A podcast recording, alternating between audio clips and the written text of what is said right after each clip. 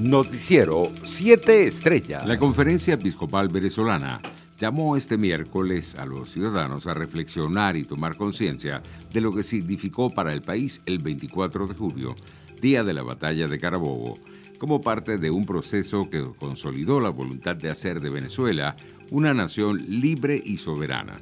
Por su parte, Nicolás Maduro dio inicio el martes en la noche a las conmemoraciones del bicentenario de la batalla de Carabobo, que tuvo lugar el 24 de julio de 1821 y fue clave en la Guerra de Independencia. Hoy doy por iniciada las jornadas de conmemoración de los 200 años de la consolidación del nacimiento de Colombia la Grande, de la independencia del suelo venezolano, dijo Maduro en un acto celebrado en el mismo suelo en el que hace casi dos siglos se produjo la batalla.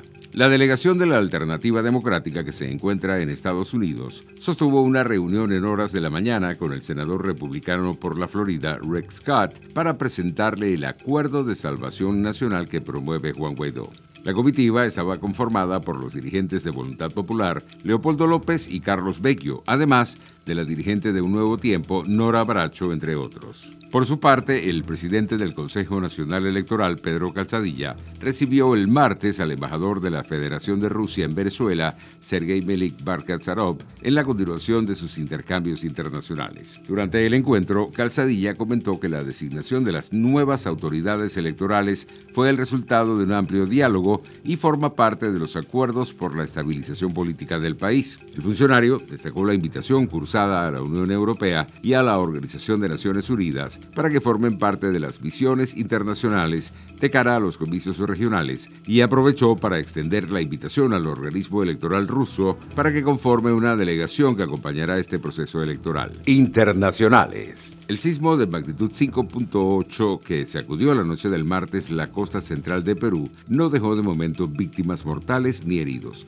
según el primer informe del Centro de Operaciones de Emergencia Nacional del país. En un escueto comunicado, el organismo responsable de la atención en casos de emergencias indicó que tampoco había daños en infraestructuras, si bien el monitoreo aún continuaba en las zonas vulnerables. En otras noticias, las muertes globales por COVID-19 bajaron un 12% en los últimos siete días con respecto a la semana anterior, según la Organización Mundial de la Salud. El número de contagios cayó un 6%, con 2,5 millones de casos registrados, la menor incidencia desde febrero de este año, tal y como lo reportó la Organización Mundial de la Salud del 14 al 20 de junio, se confirmaron más de 64.000 muertes, unas 9.000 diarias. Entre tanto, siete de los investigadores que desarrollaron algunas de las vacunas contra el coronavirus han obtenido el premio Princesa de Asturias de Investigación Científica y Técnica 2021, al que optaban 48 candidaturas de 17 nacionalidades. Los científicos distinguidos son la bióloga húngara Katalin Caricó,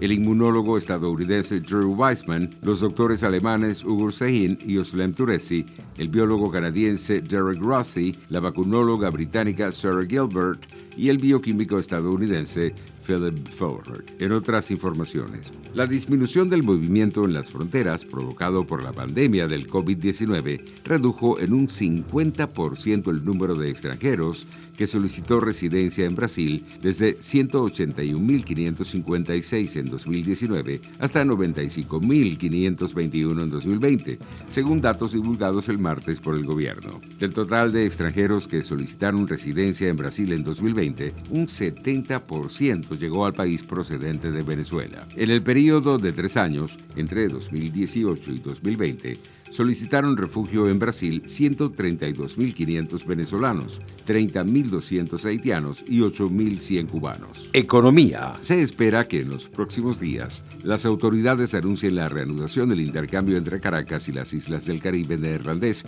tras la crisis diplomática de febrero de 2019. La reactivación del flujo comercial y la posibilidad de un plan de vacunación están sobre la mesa, según las fuentes citadas por el portal Crónicas del Caribe.